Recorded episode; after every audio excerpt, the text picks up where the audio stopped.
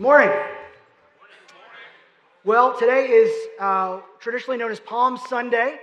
That represents the Sunday that made, Jesus made a very intentional choice to enter the city of Jerusalem. Now, people have made, been making that choice for thousands of years. But what was different is Jesus told his disciples ahead of time, hey, we're going to go into this city and they're going to arrest me and kill me. And so, let's go. And they were reluctant and they didn't understand. But they went, Jesus walked in knowing, knowing what was going to happen. He knew. And as he did that, they walk in and the people are cheering for him, saying, Blessed is he who comes in the name of the Lord. And they're waving palm branches. And it fulfills this prophecy from hundreds of years earlier that this event would happen. And they say, uh, pray, and they start praising him as the king of Israel. Well, that created a problem for the religious leaders who had started plotting against him.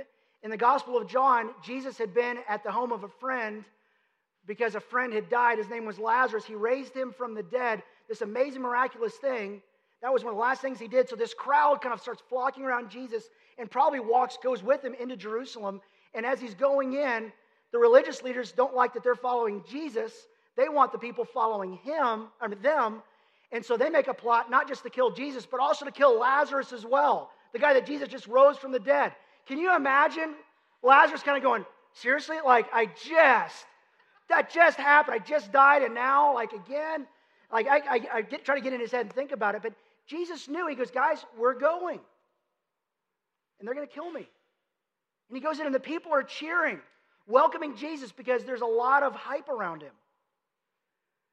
But pretty quickly over that week, and Palm Sunday kind of starts the, the uh, what, what is called Holy Week of the different events that happen leading up to ultimately the cross on Friday, on Good Friday, where Jesus dies willingly and sacrificially. And then Easter Sunday that we celebrate next Sunday, Sunday that Jesus rose from the dead. And if you take out the cross or the empty tomb, either one, our faith is empty. There's nothing really to believe except some good examples, role models, and lessons. But it's so much more. But before we jump ahead to the cross and the empty tomb, some things happened the last week of Jesus' earthly life before the cross, in this week of Palm Sunday to Good Friday, that tell us a lot about who Jesus is and what he's done for us. And as you look at this week, there's something that happened kind of during the course of that week where you see two different people using two different uses of water and a, a, basin of water, two different uses of a towel, two different uses of power, two potential paths forward for you that I want you to think about today. If you have a Bible, turn to John chapter 19.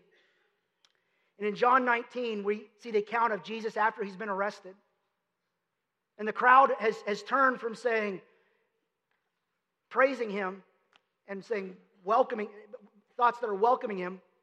Instead, their words start saying, kill him and crucify him.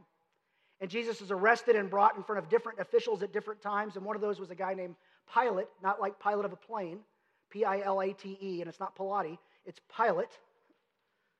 And he's this Roman governor who his job, the power he's been given, is to keep peace in Jerusalem. And anytime there's a festival, a large gathering of people there, they always, always would get very nervous because there would be riots, and Rome did not like riots. And if you lost control, you lost not just your job, but probably your life. And Pilate has an interesting backstory where he had some complaints filed against him through, I don't know if Rome had an HR department or not, but however it did, word got back to Rome, uh, the Emperor Tiberius at the time, that he was uh, mistreating uh, the occupied people of Israel.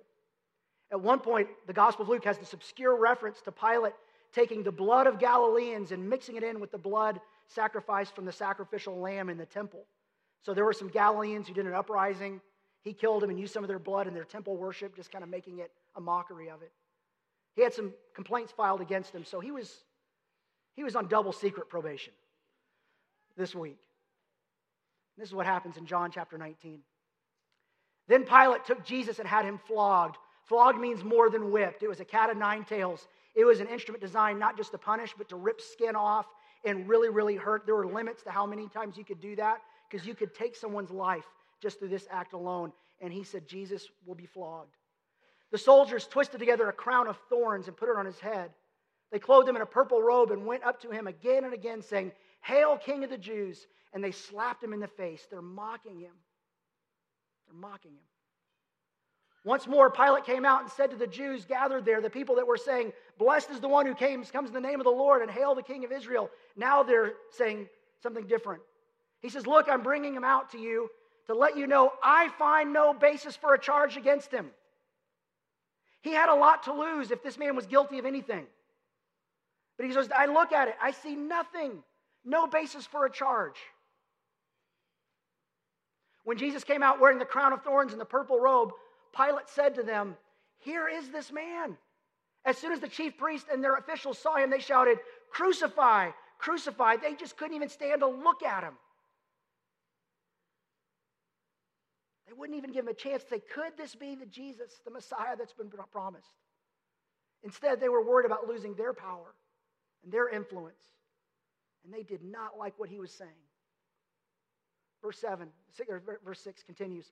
But Pilate answered, You take him and crucify him. As for me, I, again, he says it, I find no basis for a charge. Goes, I, I can't. We have the authority to kill, but I can't find a reason. Why? The Jewish leaders insisted, We have a law, and according to that law, he must die because he claimed to be the Son of God. It's blasphemy. He's claiming he's either delusional, he's crazy, or he's, a, he's, he's power hungry. He's saying he's the Son of God. He's got to die. But that's not Rome's law, that's their law. But their law wouldn't let them kill him, especially with Passover going on. They couldn't be involved with this, so they're trying a way to kind of get this done. When Pilate heard this, he was even more afraid. You know why he was afraid? If HR gets one more report about Pilate, Pilate may lose his job. At one point, he sends him over to this guy named Herod. Herod was actually the guy that looked over Galilee, where these guys were from. And so he thought, maybe he'll deal with it. And Herod said, oh, interesting, but right back you go. And he sends him back to, to Pilate. And history tells us this is probably the point that Pilate and Herod actually got to met for the first time and got to be friends. And this Herod is not the Herod that was there when Jesus was born. This was somebody else with that title. And, and actually, he was really curious about meeting Jesus. He wanted to see him do something cool. But he sends him back, says, I don't, I don't understand this. Send him back. Nobody wanted the Israelite, the people of Israel mad at him. And nobody wanted Rome mad at them. But nobody wanted Jesus alive. He asked him, Pilate asked him, Where do you come from? But Jesus gave no answer. And there's an interesting play on it, kind of a couple words here. In verse 10, it says this Do you refuse to speak to me? Pilate said. Don't you realize I have, what's the word? Power. Do you know who you're talking to? I'm the most powerful man in this city. I'm the most powerful man you know. I could save you. I have power either to free you or to crucify you. And Jesus gives him a subtle reminder that's probably good for us too. Jesus answered, You would have no power over me if it were not given to you from above. He's not talking about Caesar. He's not talking about Rome. God is the one who gave him power. Jesus says it, Paul says it, Peter says it, it's in the New Testament that every leader has been given power from above. Think about that for a minute. Any place in the world where somebody has authority over you, God said it's okay for them to have power. And He asked you to submit to their power and authority. Isn't that crazy?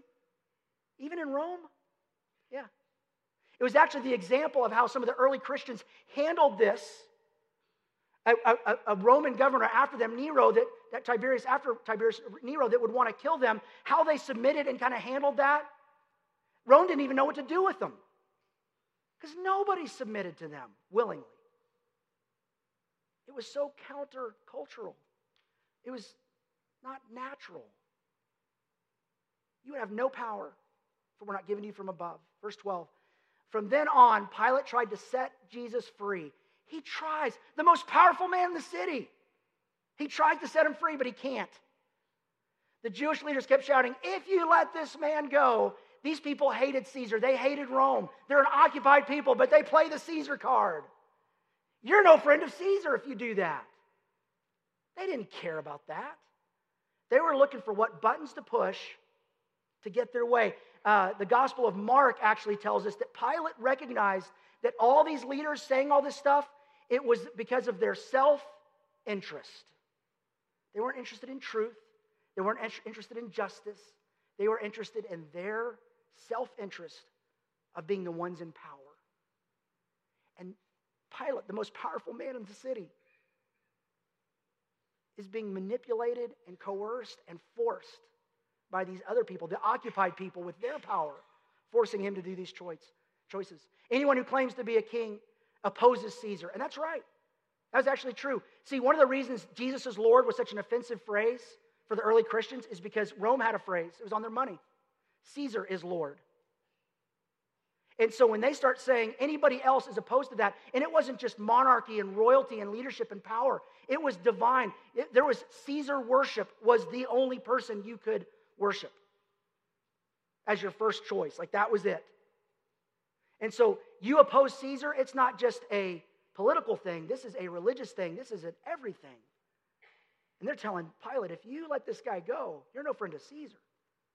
That guy's opposed to Caesar. He wasn't. He knew it. This is self interest for them. It says this When Pilate heard this, he brought Jesus out and sat down on the, this is such an interesting word, judge's seat. Every city in Rome had this place. The Greek word is the bema or bema. It was, a, it was a place where this judge would sit. He would hear the case, people would give an account, and he would make a decision. Oftentimes, guilty or not guilty, oftentimes, live or die. And he's sitting on it the most powerful man in the city, and Jesus is in front of him at a place known as the stone pavement, which is Aramaic, Gabbatha. It was the day, John kind of time stands it. It was the preparation of the Passover. That's big festival while everyone was in town, and it was about noon. That word judge's seat, seat shows up somewhere else. It shows up in 2 Corinthians chapter 5. It says this, For we know, excuse me, for we must all appear before the judgment seat. It's the exact same word.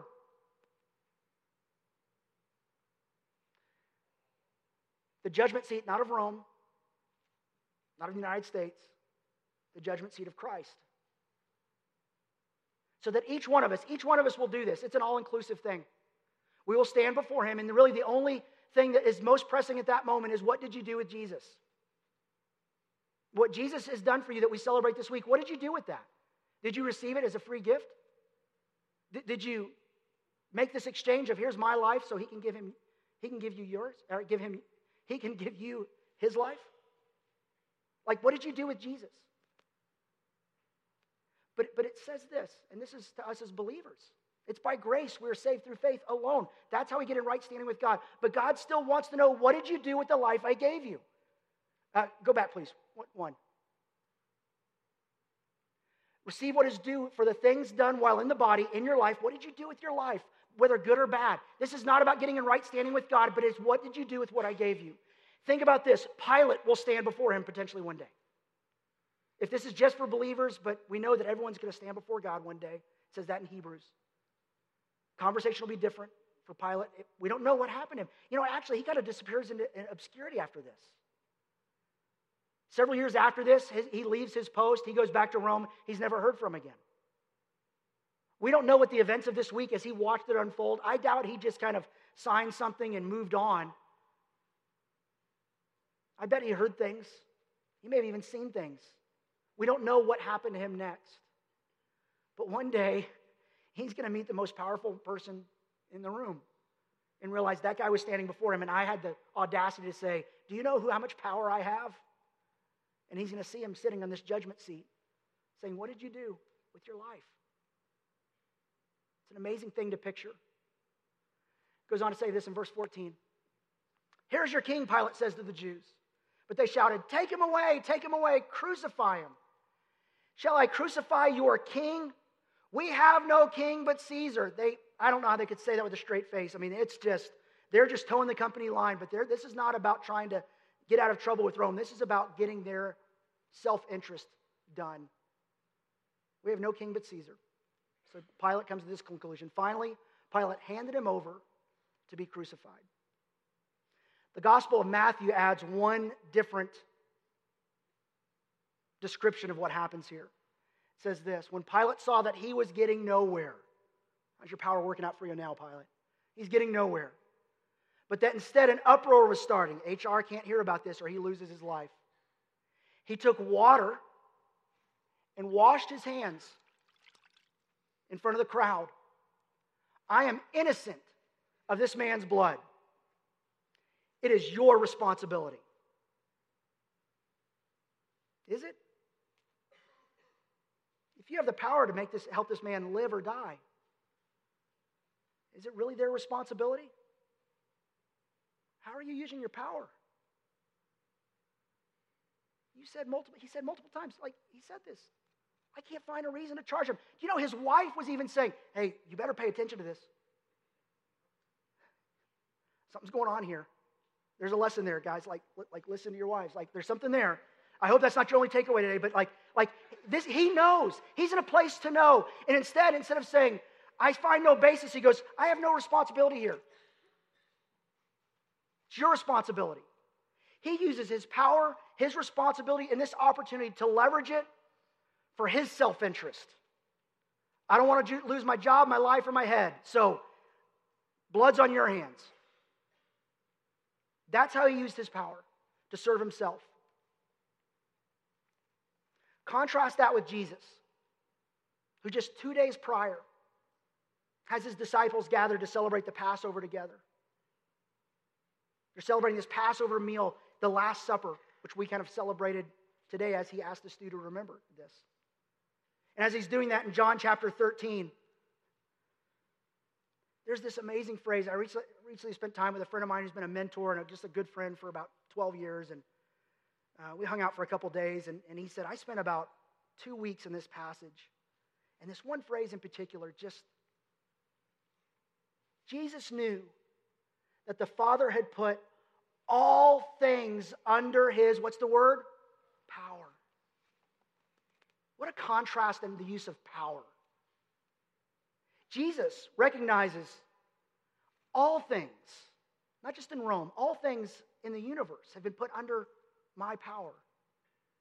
The power that created the world, the power that created you, the power that could make anything happen, who could have arranged the outcome of that week any way he wanted. When he realized that all things were under his power, he gets up from the meal, and what does he do with it? He doesn't use it to go, let's go take Jerusalem. Let's, let's do this instead. He says this. He took off his outer clothing. He wrapped a towel around his waist. Uh, wrapped a towel around his waist. After that, he poured water into a basin and he began to wash his disciples' feet, drying them with the towel wrapped around him. Now, it's kind of lost on us. I mean, some of you may have been in church before and you know that this was something that Jesus did. You may even know this was part of their culture. This was a time in history with open toed shoes and open sewers and a lot of livestock. I mean, doing this was both hygiene important, but also ceremonially. Like when they said we want worship, we need to be clean. And around meals, we got to be clean. And feet aren't clean even with closed toe shoes, right? And so Jesus takes this role that was reserved for the lowliest of servants. And he gets down and he takes the water and he starts washing their feet. And I can't imagine how humbling that must have been for them. At one point, Peter tries to stop him and say, Don't do that. And Jesus said, You don't understand what I'm doing for you. I, I must do this. He goes, Great. He goes, Wash all of me. Give me a bath. Jesus says, No, just simmer down. Like, that's, that just, just, Peter, just, just, why don't you sit out a few plays? You know, like, just hang on. And he goes around each, and I, I can't imagine how awkward it must have been. as Jesus kind of goes around and he does this and he washes one of their feet and then another and then another, he washes Judas's feet. You know, like Peter, like who's going to deny him, like all this stuff. And he takes this water and this towel and this power and he leverages it completely different than Pilate does. Says this in verse 12. When he had finished washing the feet, he put on his clothes, returned to his place. He sits down and he says, Do you understand what I've done for you? Now, he doesn't say this in there. I don't, you know, it says what it says, doesn't say what it doesn't say. I don't want to read too much in, but I think the answer would have been no. We have no idea. That was weird. That was awkward. It was actually inappropriate. I don't know what to do with any of this. I'm reading something in, obviously, but that's what, that's what I would have done, right? The God of the universe,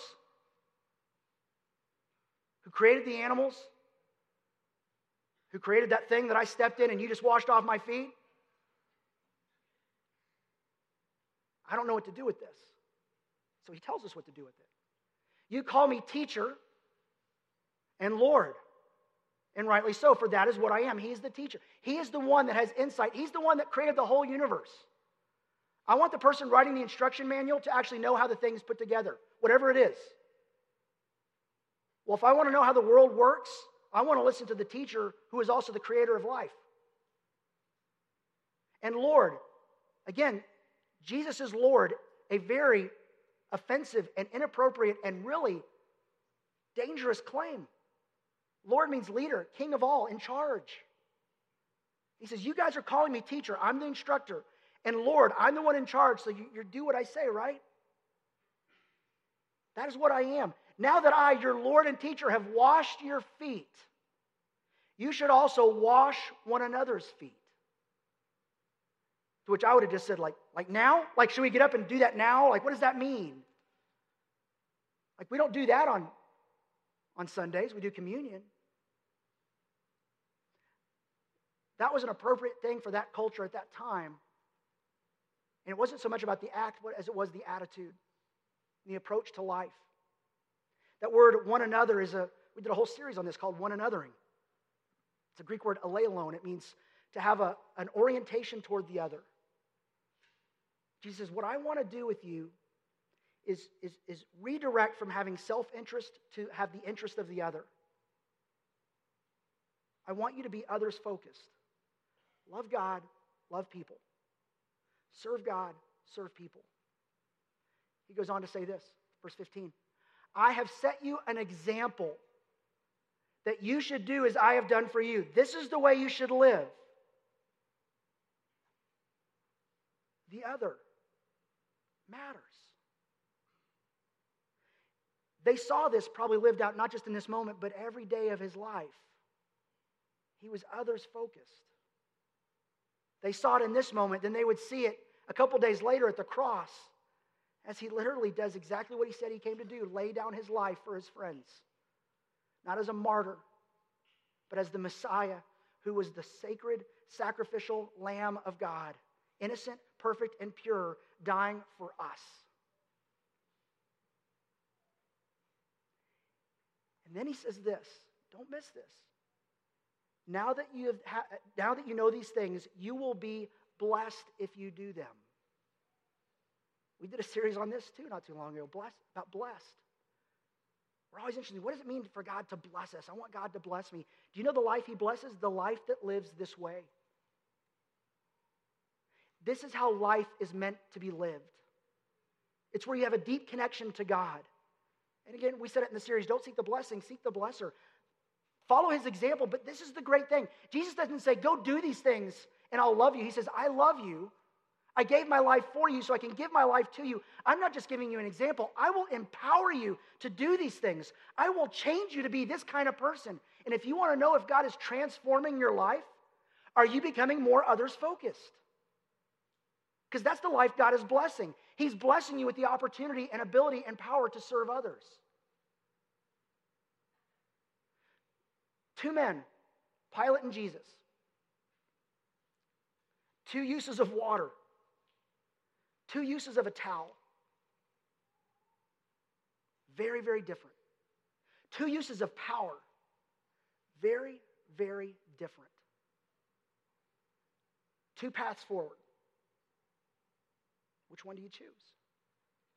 Most of us choose the self interest, the self serving. And Jesus says, it's different. He had actually had his disciples together another time. He said this in, in Mark, uh, excuse me, um, yeah, Gospel of Mark, chapter 10. Jesus called his disciples together. This was earlier in, in, in, in, in the story. He said, You know that those who are regarded as rulers of the Gentiles lord it over them, and their high officials exercise authority over them. Exactly what Pilate did. Do you know what kind of power I have? Jump through that hoop. Do what I say. Do what I want. They use power to get their way. And Jesus says this Not so with you. Don't do that. That's not who you are. Instead, whoever wants to become great among you must be your servant. Whoever wants to be first must be a slave of all. Servant and slave, offensive terms. But he says, that's who I created you to be. That should be your identity. A servant of all. For even the Son of Man, he go, and, and they would see this lived out in the upper room, washing their feet on the cross, probably every day of their lives when they were with him. Even the Son of Man did not come to be served, but to serve. He did not arrange his life and use his power and authority to get people to serve him, serve him, serve him directly. Instead, he gets down on his hands and knees and washes their feet.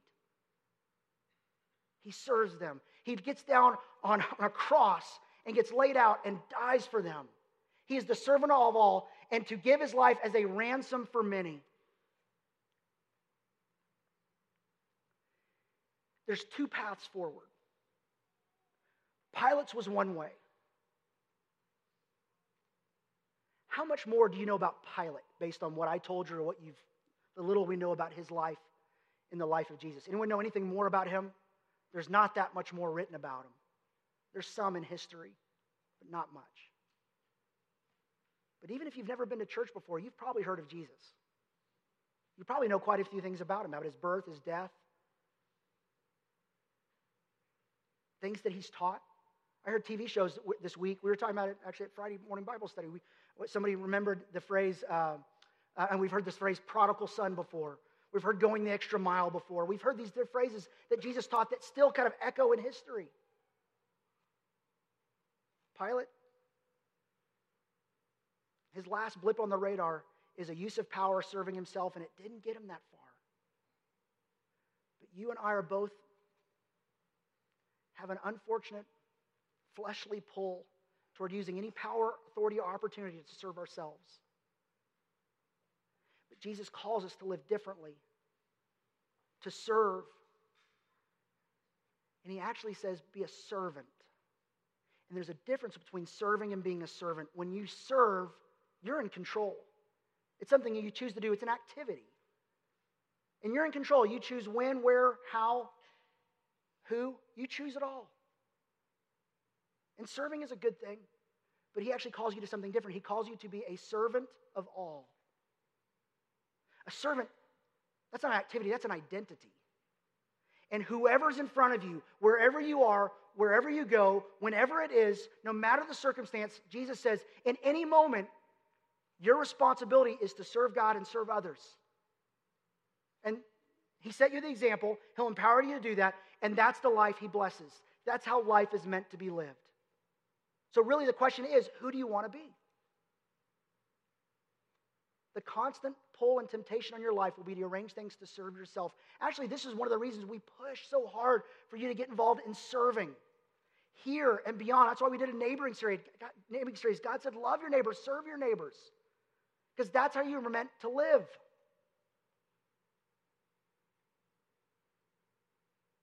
And if you look at your calendar, a great question to ask is Am I arranging my priorities and my time and my life around the idea of being a servant of all?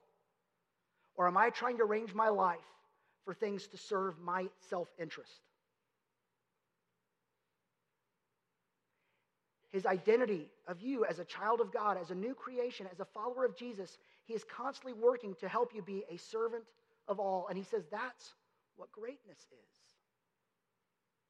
and to give his life as a ransom for many. The Greek word ransom there, it's a Greek word lutron. It doesn't mean payment for sin when it's usually used. It means payment to liberate a captive. Like a ransom is a great word, like, like it's a, I'm freeing a captive, someone who's been kidnapped. It's freeing a slave. It's freeing a captive. And Jesus says, I came to set you free from everything that holds you prisoner. And I've set you free to serve others.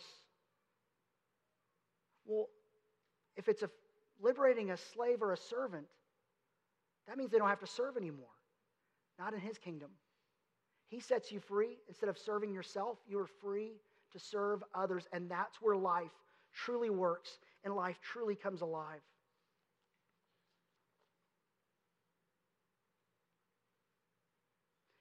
Jesus looks at his disciples and says, Not so with you. There's two paths. You can serve yourself, or you can be a servant of all. And he basically asks the question, which do you choose? It's a question that you need to answer as well. But before really you kind of focus too much on that one, you really have to ask the question that confronted Pilate. It confronted everybody. It's confronted everybody in history. What will you do with Jesus? This week we celebrate that God, the God of the universe showed up, laid down his life to pay for our sins. It's a free gift that's ours for the asking, and he rose from the dead to prove that he is who he says he is. What will you do with Jesus? Or to think of it another way, who would you want to follow? The one who's a guy like Pilate? Even yourself? Or has Jesus shown us that he is the one that is competent, capable, he has all power and authority, and the ultimate example of who I would want to follow?